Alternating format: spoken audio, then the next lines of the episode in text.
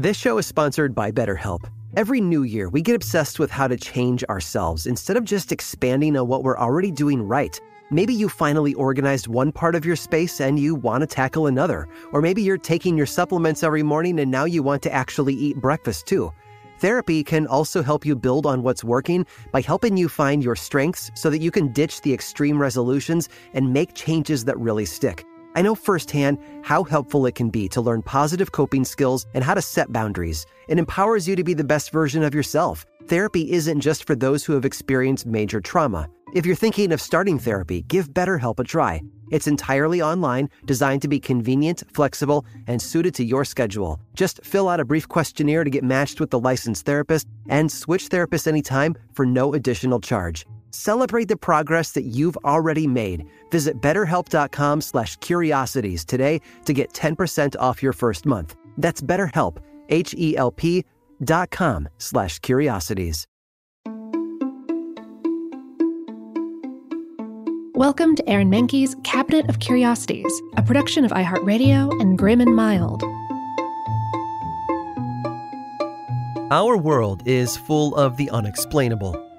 And if history is an open book, all of these amazing tales are right there on display, just waiting for us to explore. Welcome to the Cabinet of Curiosities.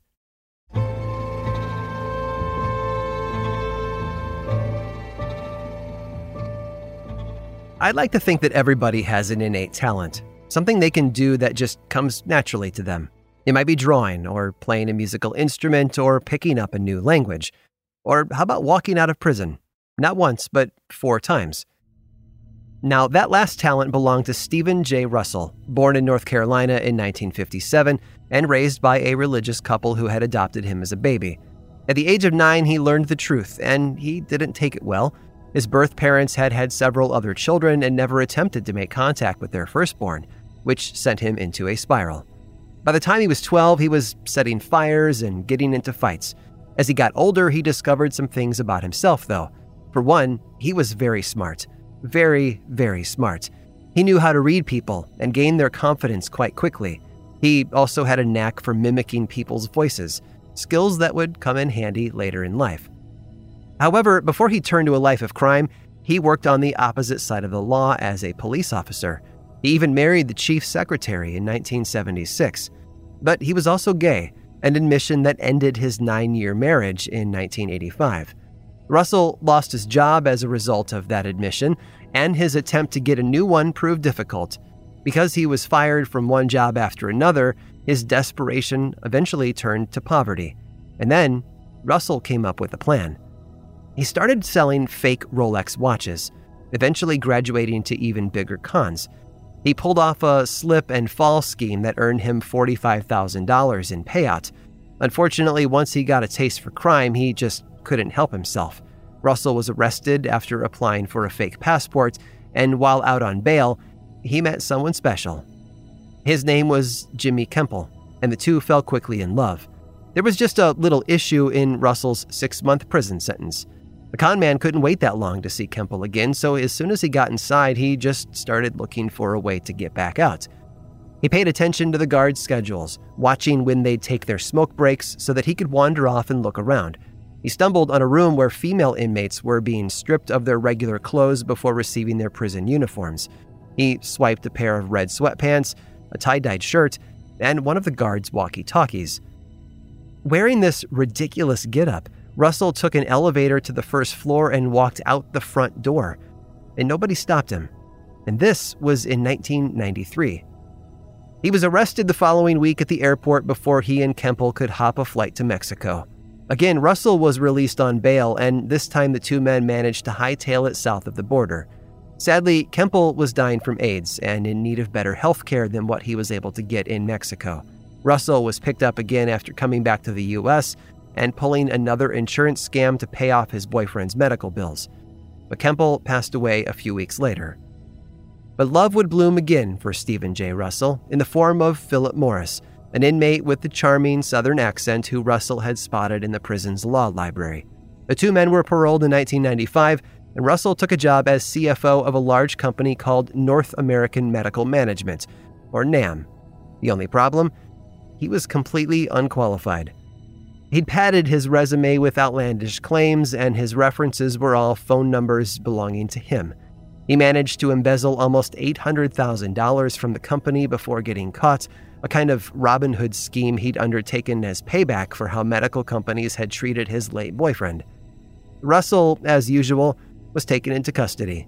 This time his bail was set at $900,000, punishment for having made a fool of the justice system multiple times before, and an amount too high for him to pay himself. Not to worry, though, because he had a plan. Of course, he had a plan. He called up the courthouse from jail and impersonated the judge's voice, telling the clerk to drop the bail to $45,000 instead. And they did. Russell paid and went home the following day. The authorities quickly realized what had happened and picked Russell up at Morris's home soon after. The judge had stopped playing around.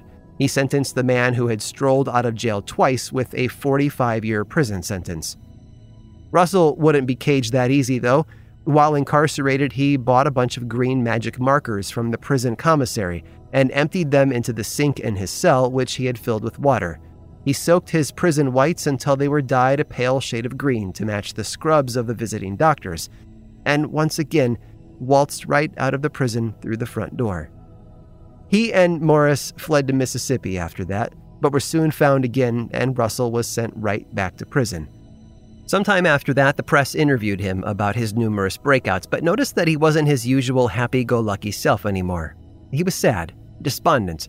Russell told them that he'd been diagnosed with HIV, and he was dying. He lost a lot of weight over the next year and was eventually moved to a secure nursing home to live out his final days.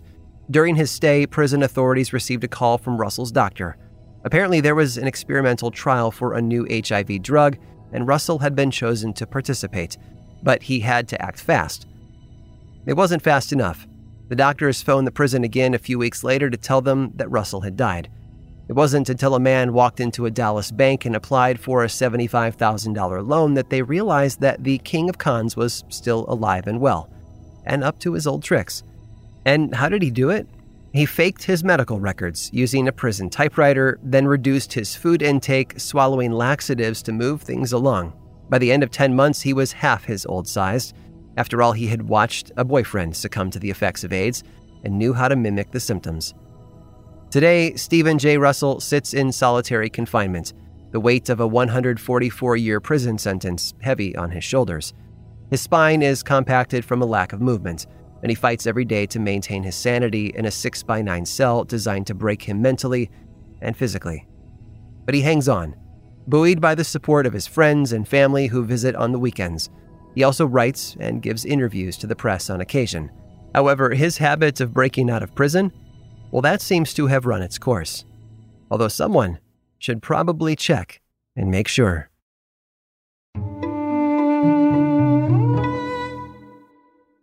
Now, I'd like to introduce you to Meaningful Beauty, the famed skincare brand created by iconic supermodel Cindy Crawford. It's her secret to absolutely gorgeous skin. Meaningful Beauty makes powerful and effective skincare simple, and it's loved by millions of women. It's formulated for all ages and all skin tones and types, and it's designed to work as a complete skincare system, leaving your skin feeling soft, smooth, and nourished. I recommend starting with Cindy's full regimen, which contains all five of her best selling products, including the amazing youth activating melon Melon Serum. This next generation serum has the power of melon leaf stem cell technology. It's melon leaf stem cells encapsulated for freshness and released onto the skin to support a visible reduction in the appearance of wrinkles. With thousands of glowing five star reviews, why not give it a try? Subscribe today and you can get the amazing Meaningful Beauty system for just $49.95. That includes our introductory five piece system, free gifts, free shipping, and a 60 day money back guarantee. All of that available at meaningfulbeauty.com.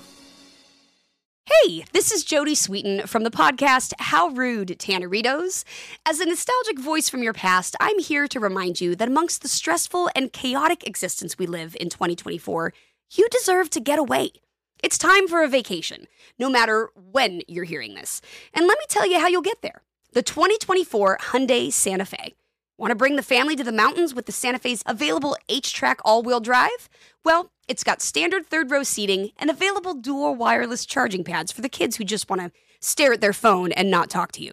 You know what I mean. Visit HyundaiUSA.com or call 562-314-4603 for more details. Hyundai, there's joy in every journey.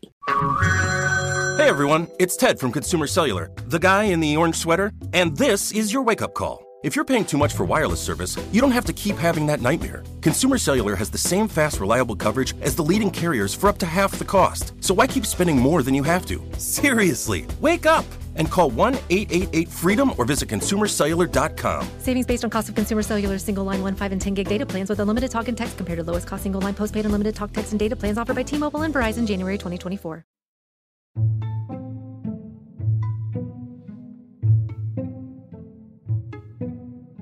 Most people hope to accomplish one great thing in their lifetime. It could be writing a novel or learning the piano, or maybe just winning the lottery. Few of us will ever achieve such feats, and even fewer will go on to do more. One man, however, didn't learn to play an instrument, nor did he win the lottery, but he is remembered for his many great accomplishments. For example, he was the German Robin Hood of his day. He was a poet, a warrior, and he was among the first cyborgs. Götz von Berlichingen was born to German nobility in 1480. Raised in what is now modern day Bavaria, he joined the military at the age of 17 to fight for the Holy Roman Emperor Maximilian I. He struck down enemies across Europe on behalf of the emperor for the next several years, but grew weary of fighting in service to a king. By 1500, he was on his own, working as a mercenary. It was during a siege in the small Bavarian town of Landshut when Götz's right arm was blown off by an enemy cannon. Such an injury would have sidelined other soldiers, forcing them away from battle and back home to nurse their wounds. But not Götz. He sought the expertise of local blacksmiths, who provided him with a replacement arm. They fashioned for him a rudimentary prosthetic made of metal and leather. Unfortunately, he wasn't able to do much with it, so he had a better, more advanced arm constructed instead. His new prosthetic limb had fingers that could bend at the joints. Berlichingen would use his left hand to operate the unique spring loaded rod system inside that was so precise he could curl the metal fingers around something as sturdy as his sword or as delicate as a quill pen. Once again able to wield a sword, he went back to work as a mercenary. He carried out vicious acts on behalf of those who hired him, as well as people and even whole towns who had wronged him. In 1512, he let his beef with the city of Nuremberg get the better of him when he attacked several merchants returning home there after selling their wares in Leipzig. His former employer, Emperor Maximilian I, got wind of the raid and issued an imperial ban, which meant that he lost all his rights and was free to be killed by anyone else without consequence. He spent two years as an outlaw after that before paying the steep fine of 14,000 gulden for his freedom. He used his newfound freedom to continue his one man war against the people and places who had offended him. He traveled to Hesse, home of the Hessian people, 19,000 of whom fought for the British during the Revolutionary War, and carried out his next attack there. This time he kidnapped Philip IV, Count of Waldeck, the head of state under Emperor Maximilian. His new crime earned him another price on his head and another banishment. He had no interest in sitting by while fight carried on without him, though. He came to the aid of Ulrich I, Duke of Württemberg, in 1519 when the Duke's town of Mockmühl was under attack by a peacekeeping outfit known as the Swabian League. Berlichingen, however, lacked the supplies needed to defend Mockmühl properly and was soon captured by the opposing army. It was too bad that he'd made so many enemies during mercenary days, since he was given over to the town of Heilbronn, which he'd raided quite a few times in the past. But Berlichingen had also made some friends, too and two of them, fellow knights themselves, came to his defense.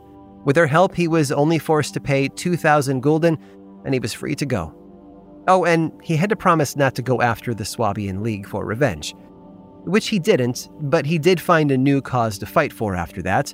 In 1525, he and his metal arm fought alongside hundreds of thousands of poor German farmers in what came to be known as the German Peasants' War. They had risen up against the aristocracy for better land rights and more freedom. And Berlichingen, himself being a man of means and born to a wealthy family, had no problem joining their cause. His participation is what earned him the nickname the Robin Hood of Germany. But he eventually deserted them once he saw that they were less invested in the challenge and merely after blood. Gotz von Berlichingen died in 1560 at around 80 years old, leaving behind an impressive legacy as a one armed, iron fisted knight who fought for the poor and was hated by almost every town he met.